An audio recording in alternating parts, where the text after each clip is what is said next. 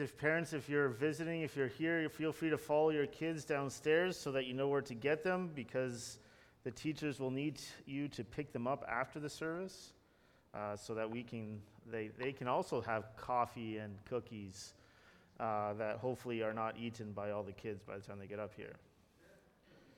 All right, if you have your Bibles with you, my name is, uh, well, if you have your Bibles with you, turn them to Acts 24, but my name is Pastor Nate.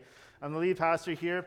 Um, if you don't have a Bible with you, there's one, there's a blue one in the chair in front of you, underneath the chair. We're on page 544 of that Bible. Uh, but if you don't have one, I encourage you to take that one, bring it home, read it, and reflect upon who our awesome God is. Start with the Gospel of John and just walk it through. And we would love to talk to you more about that. But as you turn there to Acts chapter 24, have you ever heard of the Latin phrase carpe diem? It's a, it's a pretty popular phrase. The first time I ever heard about it was in a good movie. Well, I should be careful with what I say with good, but a movie called Dead Poets Society with Robin Williams saying that famous line, actually voted one of the most famous lines of movie history to his students. Carpe diem, he says, seize the day, boys, make your lives extraordinary.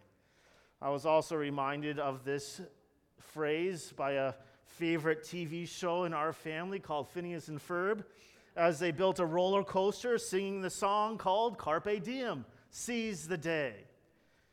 You know, Latin philosopher Maria Marzillo made this point about Carpe Diem. It's this metaphor of cultivating plants that is more accu- accurately translated as plucking the day, evoking the plucking or gathering of ripening fruits or flowers. Really, is talking about enjoying a moment that is rooted in some sort of experience of nature. In our modern day, we call it YOLO, which is made popular in 2012 by the hip hop artist Drake in his song The Motto. YOLO means you only live once. Or we have the Nike slogan, which has been around forever, called Just Do It. But is that what life is all about? Is that what it means to, to live this life? Is it just about experiencing life to the fullest? Is that all we have to live for in this world?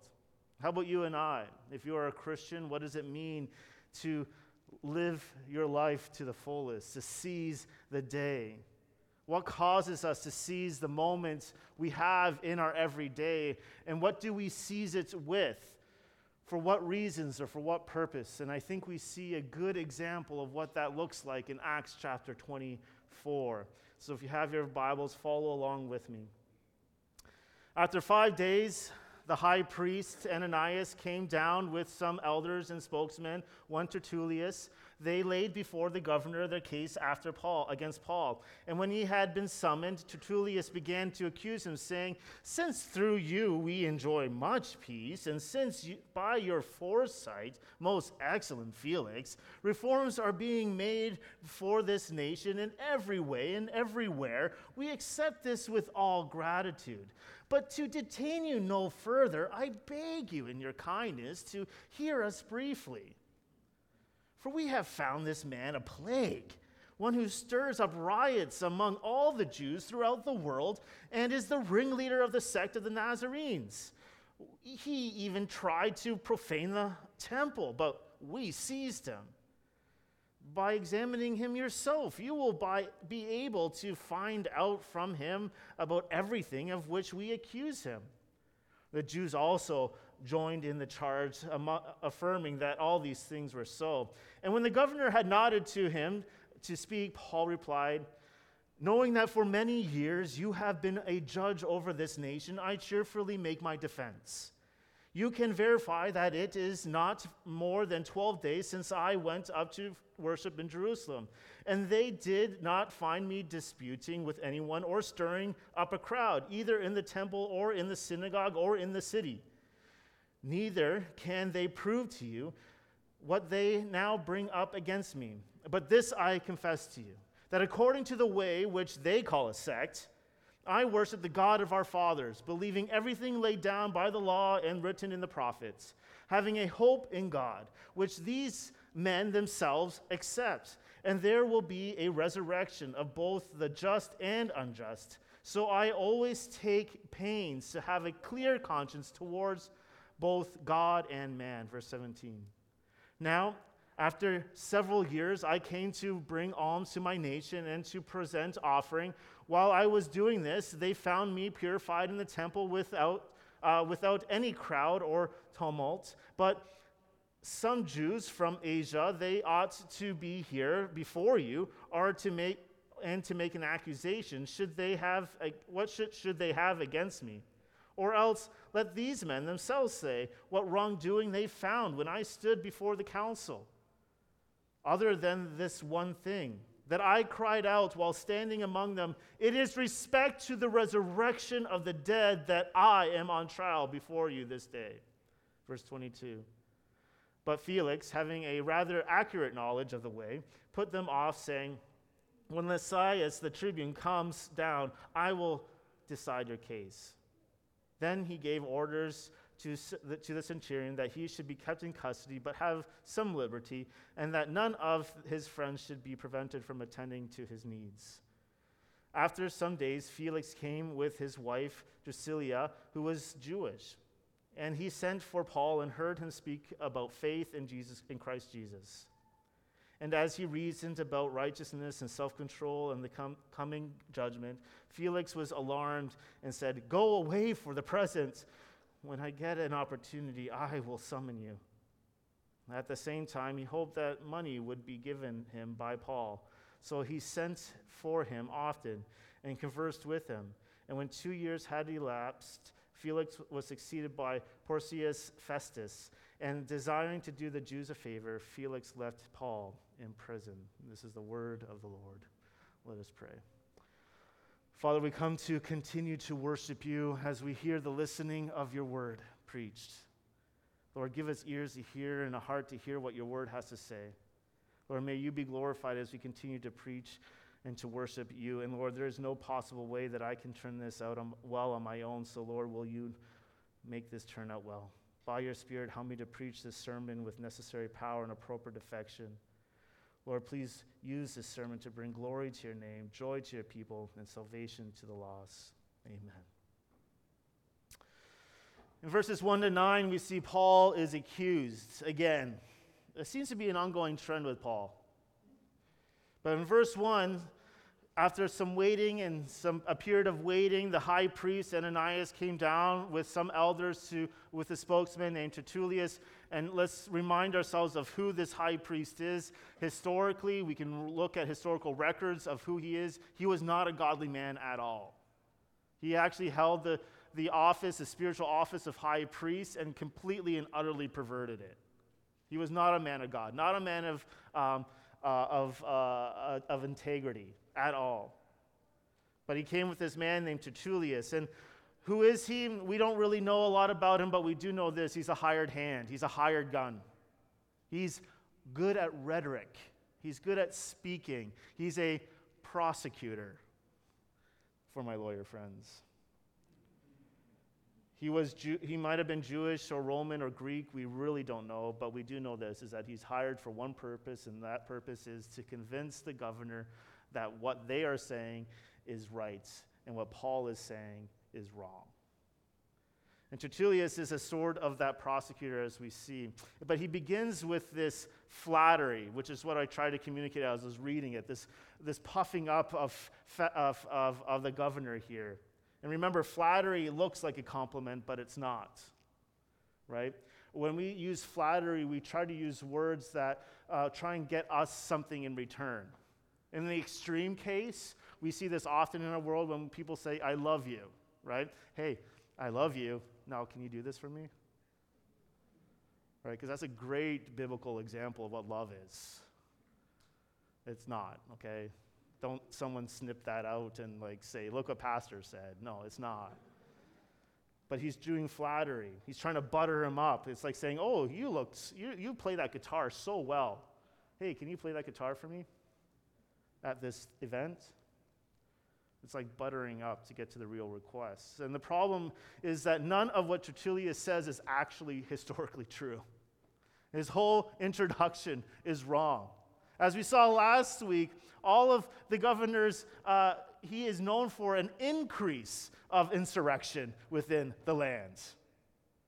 And eventually he's killed for it. And he comes in verse 4 and he says, I beg you in your kindness. Felix, he says, please be reasonable. Please be fair as you judge, uh, even though we may not be doing that ourselves. As he continues on. And this we will see. Tertullius points to the man here has caused problems. And just like just like Felix came and he dealt with the revolts to, of the Egyptian, he wants them to do that here again with Paul. Hear what we have to say against this man. So, in verses 5 to 7, Tertullius charges Paul with three things. The first one is this is that he is a political menace. He is a threat to Pax Romana, which is all about stability and the peace of the Roman Empire. The Romans prize that above all things. If you were charged with some sort of offense of causing, uh, I don't know, disunity or disruption in the government or civil discourse, you that was a capital punishment. It was likely to be killed for that. He comes out of the gate just swinging. And then he says he's a leader of a religious heresy. There, he, th- there were other religious sects throughout the Roman Empire, but this one, this one right here, was dangerous. He calls it a plague, something to be snuffed out. And Christians were called the Nazarenes because Jesus was from Nazareth. And Tertullius isn't just naming the sect, but he's accusing Paul to be the leader of that. And the third thing is this is that Paul desecrated the temple which brought the city to riot. And remember that to bring a Gentile, which is what Paul was being accused of, he was accused of bringing a, a Gentile into the innermost court of the temple. And there was that plaque that warned all Gentiles, Roman or Greek, if you come into this area, your death is on your own head. You will be killed. And the Jews from Asia made that assumption when they saw Paul because they saw him later, or earlier, sorry, walking around in Jerusalem with a friend who was a Gentile. It's amazing what assumptions can do, by the way. In verse 8, he said, Tertullius closes his argument with By examining him yourself, you will be able to find out from him about everything of which we accuse him. So he's really confident in his argument, like really confident. But here's the problem Felix already got a report from the Tribune about what happened. And Tertullius was seeking to make a claim that the Jews had the right to try Paul according to Jewish law by Jewish authorities, and the case is already starting to fall apart. But this isn't about Paul. This is about Jesus. The people who are accusing Paul are really opposing Jesus Christ. They are behaving without integrity. Even though we have, haven't gotten to Paul's reply, we can see that there's really no evidence at all. It's ironic how here there really is nothing new. Okay, when I read this passage, I'm like, wow, there really is nothing new under the sun. Because we live in a world of cancel culture where my hearsay dictates what someone else's, uh, uh, what somebody else's, what happens, what they actually did. I was reading an article not that long ago that was uh, slamming an individual f- for very grievous and serious things. Like the charges were serious and grievous. And they kept talking about the substantial evidence, but they actually never talked about what the substantial evidence is. It drove me nuts. Like, I'm all for this. The guy should be fired and jail the whole nine yards if this is true. Tell me what the evidence is. And that's what Tertullius is doing. He's like, this is all that's what's happened, but he's actually not giving any evidence of what is happening. Flattery won't be enough to win this case without evidence. And in verse 9, the Jews also joined in the charges, affirming that all these things were true. And they begin to egg him on and say, Look, it's true, it's true, it's true. Because oftentimes the loudest voice always wins, right? And what Paul will do is now show that he is truly on trial for the gospel, that Jesus Christ died for his people's sins and rose from the dead. We live in a time where the gospel may be viewed as a disease that needs to be eradicated. But the reality is is that the gospel is the only thing that will heal the disease of the sin. And Paul knows that. And he declares that as he gives a defense, and he will use every opportunity that God has placed him in to declare about the goodness of who his God is. As we see in verses 10 to 21, we see Paul begin to give this defense. And Felix gives a nod to Paul, saying, It's your turn. And we see a gospel consumed life is a different life. Right off the bat, right off the beginning of Paul's defense, there's something different about him than there is about everybody else who's accusing him. Right at the beginning, he's different. He doesn't try to flatter Felix. He just simply acknowledges that Felix has the authority to judge the case. He doesn't try to say things that aren't true. He doesn't try to make himself look better. He just simply states the facts. He speaks the truth. And Paul gives us his defense. In verse 11, he says, I didn't go to the temple. I was at the, I, sorry, I did go to the temple, but I was there to worship. In verse 12, I wasn't arguing, I wasn't causing any trouble. And remember, he was taking part in a ceremonial purification at this time that James and the other elders had asked him to do in, in keeping the unity of the church. He was actually doing what the law required him to do while he was in the temple worshiping, as he says. And then he says that the Jews can't prove any of this happened, anyways. Where's the evidence? And then in verses 14 to 15, he boldly proclaims, I am a follower of the way. I am a follower. And Paul makes a clear statement that this isn't about what he may or may not have done, but this is about the gospel of Jesus Christ. It is the gospel that is on trial. And this was about who Christ is, who Jesus is, and who he said he was, and the outcome of what he did, meaning the resurrection. The words were offensive, and they were a stench, a stench in, the, in the ears of those who heard this. And Paul doesn't deny that he is a follower of the way. I think of Jesus' words in Luke chapter 9, verse 26 For whoever is ashamed of me and my words, of him will the Son of Man be ashamed when he comes in his glory. Terrifying words, by the way. And the glory of the Father and of the Holy, Spe- uh, holy angels, he says. Paul is ready to take up his cross and follow Jesus. And this is an opportunity for him to show of the, what difference the gospel makes in a life. And what he is about to claim is that he is a true follower of the Jewish law and the prophets. He makes a clear dichotomy here. I am the one who's following the law and the prophets. I worship the God of our fathers, believing everything laid down by the law and written in the prophets, essentially saying these guys aren't. This is an amazing statement. It's theologically and doctrinally rich. And what Paul is saying that Jesus' followers are the heirs to the promise. What this means is that this sect, sect, is actually the faithful community of people of God. For Paul, faith in Jesus Christ was what the Old Testament had been looking forward to since when Adam sinned in, in the Garden of Eden. And that's what Romans 4 16 says, as, as it ends with Abraham, faith of Abraham, who is the father of us all. There is only one way of salvation, and it was shown to Abraham that it, only, it is only through Jesus Christ who fulfilled the requirements of the law who is the fulfillment of the promises of the Old Testament and is what the Old Testament pointed to. And even in his defense, Paul seeks to please God in every part of his life.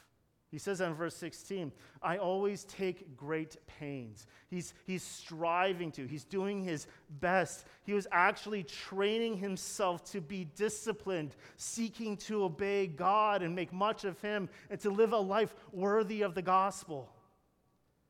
He had a good conscience so that he would not cause the gospel or others any harm.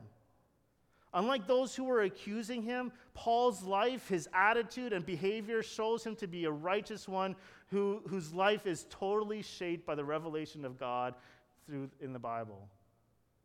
The gospel has consumed him, he has become seized by the gospel.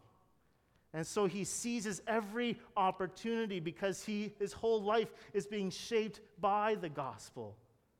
And he says to have a clear conscience towards both God and man. A few weeks ago, we talked about conscience. And we defined it the same way as uh, in the book Conscience. It says that conscience is the conscientiousness, the being aware of your surroundings, of what you believe is right and wrong. And what Paul means by this is he's always acted in accordance to what he believed to be right and wrong as he has trained himself by the word of God. Uh, I think it's a good reminder for us to, to stop and pause and to make sure that our mind is being renewed by the word of God, including our conscience, so that we know what is right and wrong according to what God has said. Because remember, what's right and wrong, we should always go with what God's word says, not what we feel is right. Like, go with God, not with what your heart says. Jeremiah says the heart is deceitful above all things. So take that statement, follow your heart, and throw it in the garbage, please. And this is what we continues to go on. His conscience has been informed by the gospel, and that shapes how he interacts with others. And in fact, he says in verse 17, he says, I wasn't even arguing with anybody here. I wasn't the one causing any problems. I was minding my own business. I was just walking. And some group of people started yelling, Brothers, sisters, they said, come save Israel. And that's why he was in Jerusalem, was essentially just to worship God and to bring gifts to his people, he says, not to cause a problem. And then Paul points out in verses 18 to 20, he points out that he wasn't defiling the temple because he was in a state of purity.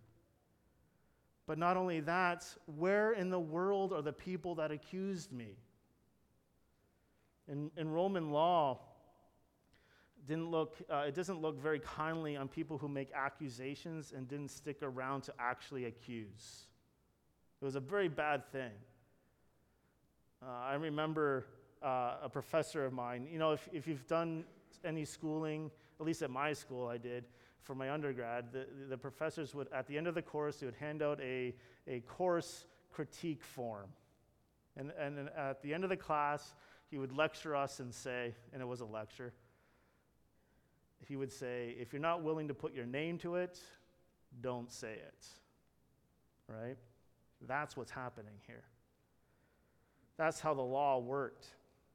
And they knew they couldn't prove it, so they didn't stick around. They, they just ran. And that, this is all because they hated the gospel and they hated Jesus. So in verse 21, he says, It is with respect to the resurrection of the dead that I am on trial before you this day. This is again about Jesus and the resurrection. And suddenly, this case becomes something that no Roman court would ever want to touch. This was a uh, religious argument. This wasn't a political, and this wasn't a criminal case. And you could kind of see that sense even in the text. They're like, you can see Felix, you can kind of feel it. He's like, yeah, no, not cool. And Paul isn't talking about the general, general resurrection, he's talking about a specific one. He's talking about Jesus Christ, which gives a hope to all of those who are Christian to their own resurrection and to eternal life with Jesus Christ. See, Paul is on trial for preaching Jesus Christ who was crucified on a Roman cross and three days later rose from the dead. Paul points to how Jesus is what the law and the prophets point to, and that it's through Jesus Christ that God's promise of resurrection is fulfilled. It's only through the belief in Jesus Christ, those who are faithful to God, who are God's true people. To believe in Jesus is to believe in the resurrection, he says. You can't say, I love Jesus without saying he rose from the dead. It's that important.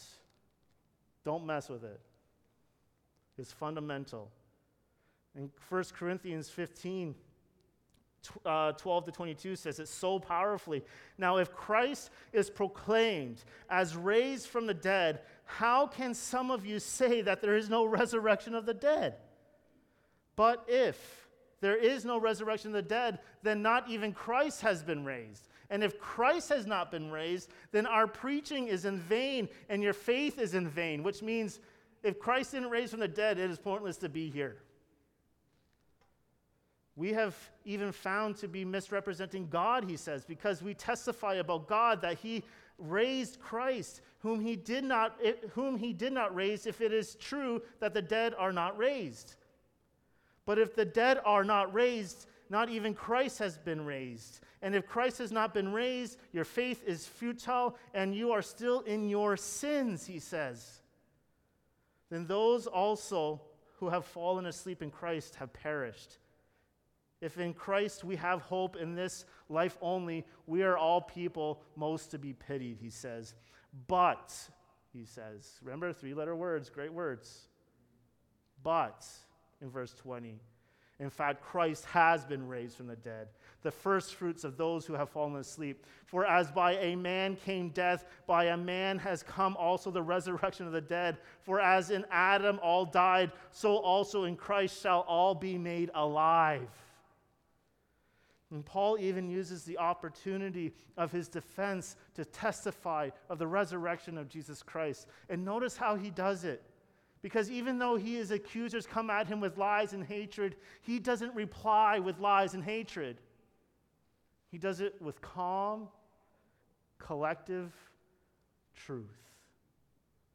Jesus did rise from the dead.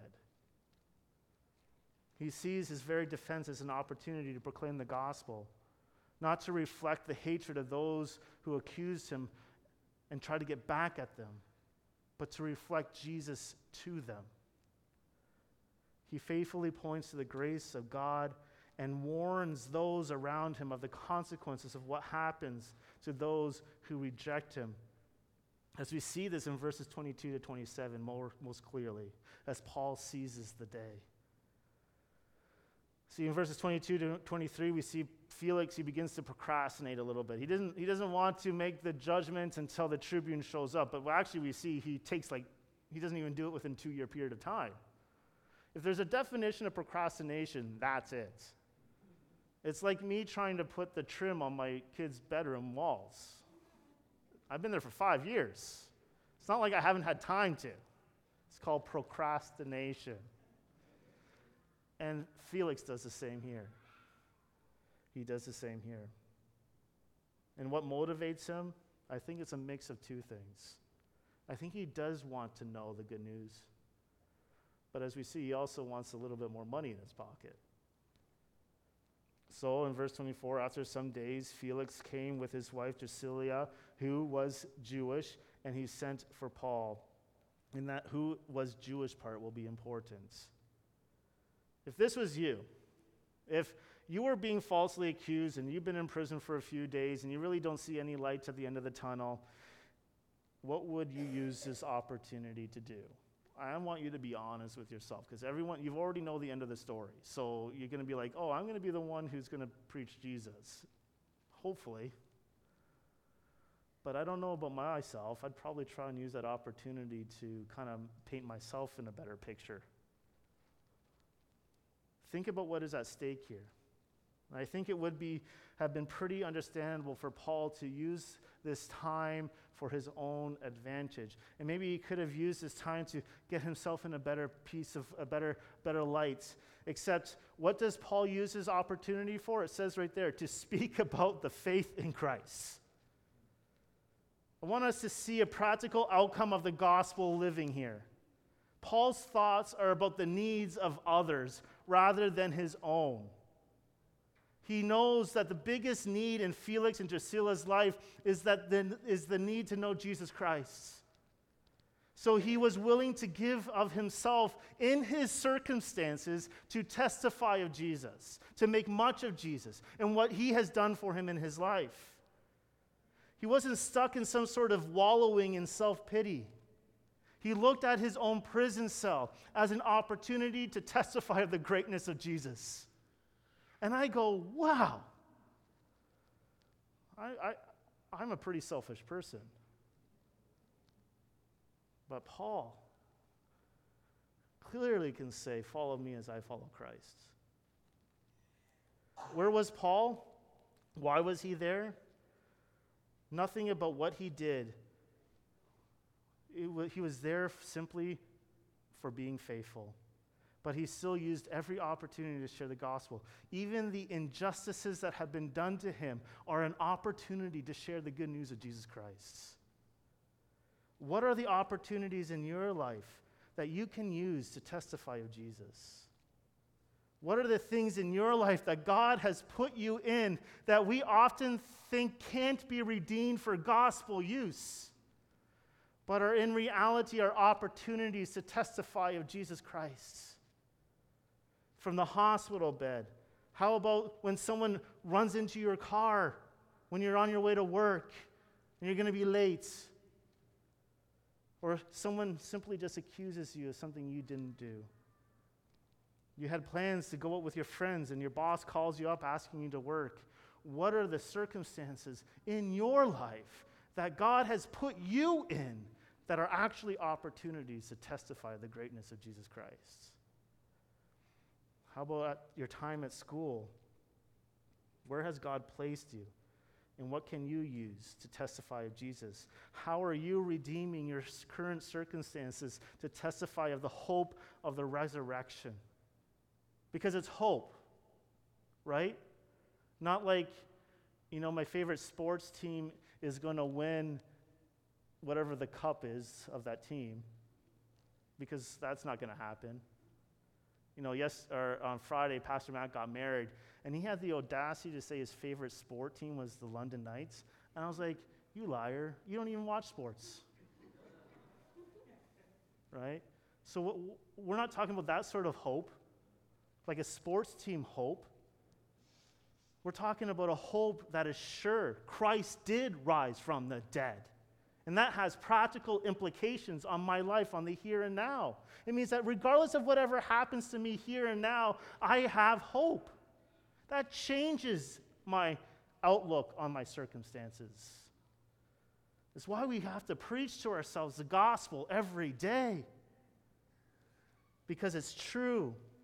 We, we look at Christ, we fix our eyes on Christ, who is the author and the finisher of our faith, who is our high priest, who can sympathize with us. And suddenly our eyes are no longer on our circumstances, but on our Savior who is walking with us through our circumstances. And that changes everything. Do you remember the old hymn? I know that my Redeemer lives. It's a beautiful hymn, written in 1775. Do you know the first line is? I know that my Redeemer lives. What comfort this sweet sentence gives.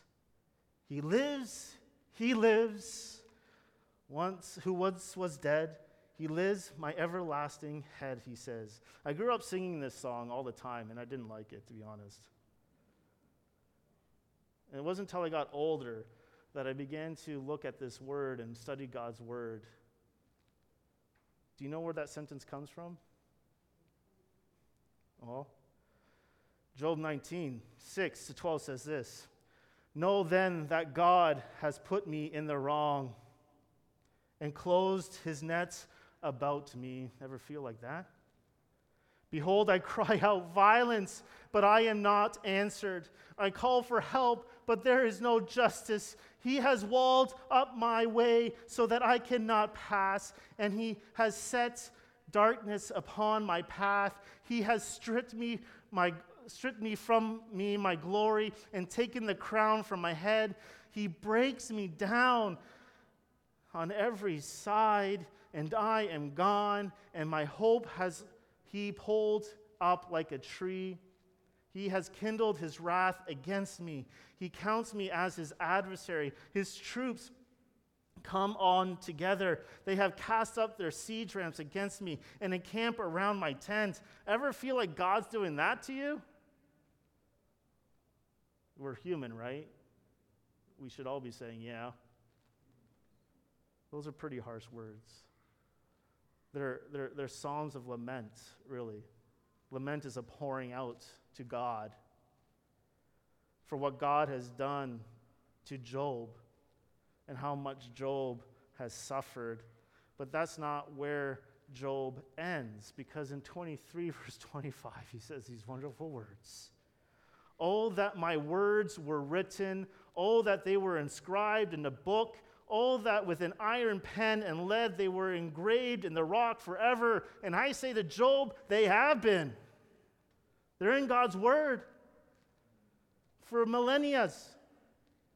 They are written in stone.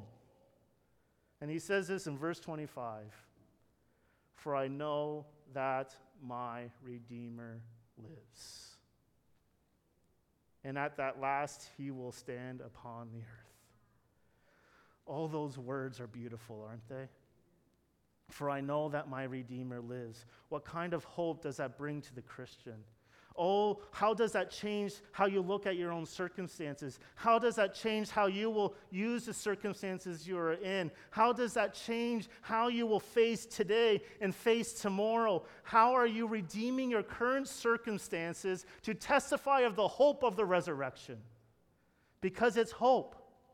And that's what Paul does. He's in prison, folks.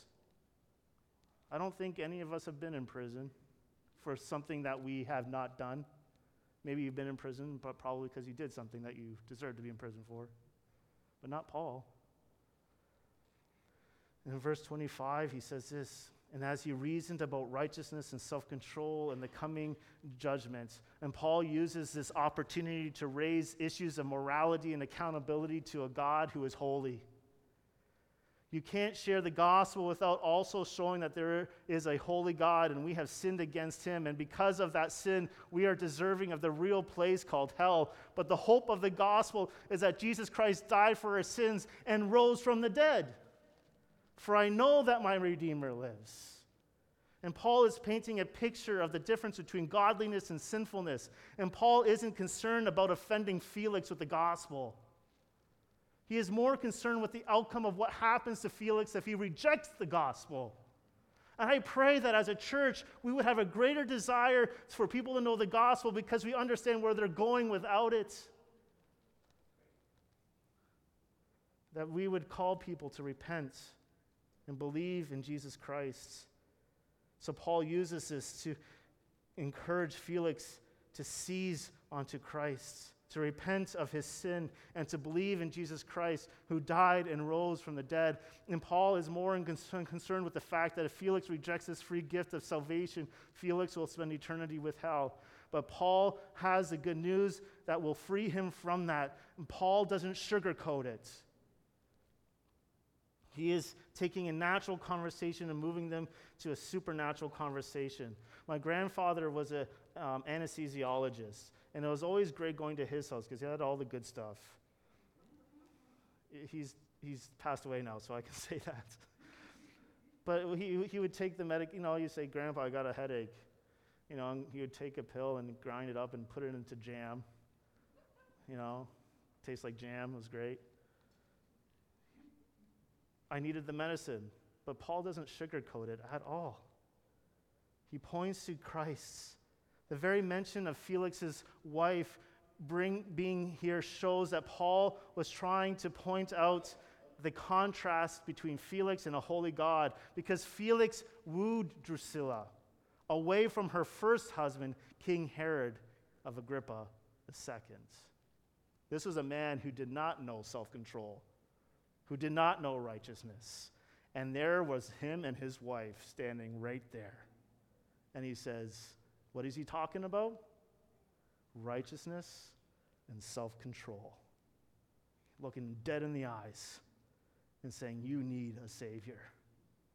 You're living an example of sinfulness. And Paul spoke about the righteousness of God.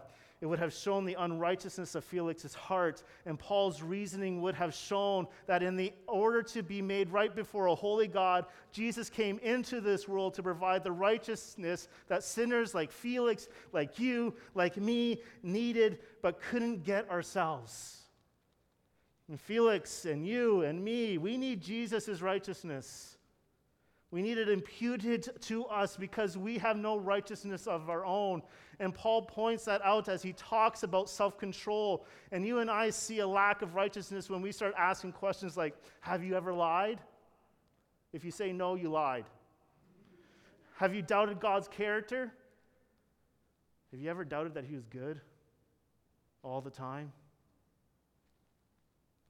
If you say never, then you lied, so go back to the first one. Have you ever wanted something that someone else had or has that you don't have? Have you ever wished harm on someone else? There is no one who is righteous except Jesus. And that's what Paul does. And he does it from the, from, from the prison cell. And it goes to the point that Paul words caused Felix harm or alarm, which means he was extremely afraid. And he sends Paul away and he says, Get away from me, I'll, I'll cut you back later. Because clearly the gospel is there. And Felix did not follow the Roman saying of Carpe diem, seize the day. He did not. He rejected Jesus Christ at that moment. He puts off his decision to repent and believe he didn't seize the news of the gospel that was being testified of and all those private conversations with the, like the greatest missionary of history. Yet all he could do was send Paul away because he was too alarmed by the truth of the gospel. So you notice this Paul was faithful. He faithfully proclaimed the good news of Jesus Christ. He didn't concern himself with changing the heart of Felix. I'm sure he prayed for it. But that wasn't his job, that was the Holy Spirit's. But what if Paul was working on his building his own group or his own sect like that he is being accused of? If he was more concerned about how he felt or the injustices that he was being faced with, how would that affect how he would preach the gospel if his thoughts were so consumed with those things? What if Paul wanted Felix to like him? What if he started talking like Tertullus and starting to give flattery? What if he wanted to spend more time on the injustices and the accusations that were said about him? How does that change how he would have shared the gospel, if he does at all? But Paul uses the opportunity to share the greatness of who Jesus is. Because how can you be bold when you are addicted to other people's opinions of yourself? You can't at all. Do you see what it means to be consumed by the gospel? Paul preaches the gospel. It is not just good news, it is a demand and a call to obedience. We're supposed to do something with it. The gospel calls us to repent to agree with God that we are sinners and renounce our sin and turn our back on the old ways of life, and to believe, to put our full confidence in Jesus Christ as our Lord and Savior, how He rescued us from the hell that we deserve. And that's what Paul does. Uh, J.C. Ryle has a great quote about procrastination in a great book called Thoughts for a Young Man. If you're ever looking for just mentorship from an old dead guy, good book. He died in like 1901 or something. Do you think that you will have a more convenient time to think about these things? He's actually commenting on this, uh, Acts 24. So thought Felix and the Athenians to whom Paul preached, but it never came. The road to hell is paved with such ideas, he says. Better make sure to work while you can. Leave nothing unsettled that is eternal. Run no risk when your soul is at stake. Our sinful hearts will always find something more important to focus on. What will you do today? Will you seize the day? Don't walk out of this building without heeding the good news of Jesus Christ. As Acts 16 says, believe in the Lord Jesus and you will be saved. So, what you may ask? Be so consumed by the gospel that you use every opportunity to share the gospel. In Christ, your life has become extraordinary. And let me explain this because in Ephesians 2, verse 1, it says, And you were dead in your trespasses and sins.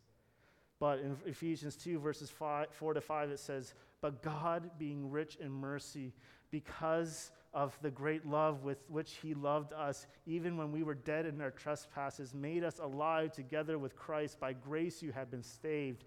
That's extraordinary. See, for the Christian, Robin Williams quote couldn't be any more wrong. It's not us that makes our life extraordinary, it's the blood of Jesus Christ that has made our life extraordinary, who has adopted us, who took us from the mire of our old life and gave us a new life in Him, who imputed to us righteousness through repentance and belief. It's because of the extraordinary act of God's grace that you and I seize the moment to share the most extraordinary work in our lives of what Christ has done. Be so consumed by the gospel that you will use every opportunity to share the gospel. I pray that we will do this. Brothers and sisters, are we seizing the day? Carpe diem, seize the day. Brothers and sisters, because of the extraordinary work of Jesus Christ in your life, use every opportunity to testify the greatness of Jesus. Carpe diem, seize the day to those who haven't repented and believed. The road to hell, as he says, is paved with ideas of waiting. Better make sure to work while you can. Leave nothing unsettled that is eternal. Run no risk when your soul is at stake. How are you, brothers and sisters, seizing the day? It's not about YOLO. I was trying to come up with a cool little quick thing, but I can. Hip hop artists, though, came up with a song that countered the motto called No Regrets by a guy named Lecrae. And he himself has actually really struggled. But he ends his song with, I'll die with no regrets. The hurt and the pain and the life I choose, I'll do it again in a heartbeat, he says, because of the gospel. Carpe diem, seize the day.